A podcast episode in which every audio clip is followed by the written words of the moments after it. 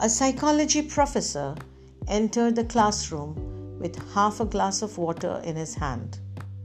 The students expected the old common question was it half empty or half full? But to the surprised, he asked them, How heavy is this glass of water? The students started answering. Some said 100 grams, some 150, others 200, 300 grams, and so on. The professor smiled and replied that the actual weight of the glass with water doesn't always matter. But how long you hold the glass is what matters.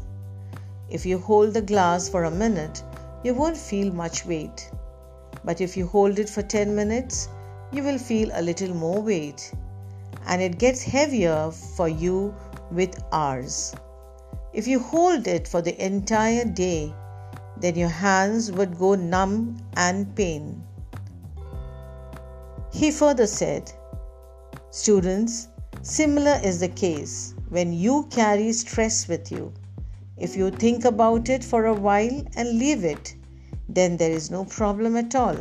But if you think about it for hours, it starts becoming a problem.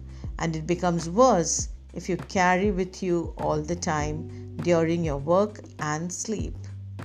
My dear friends, you should learn to go off your stresses and never sleep with it. If you can do something about it, just do it.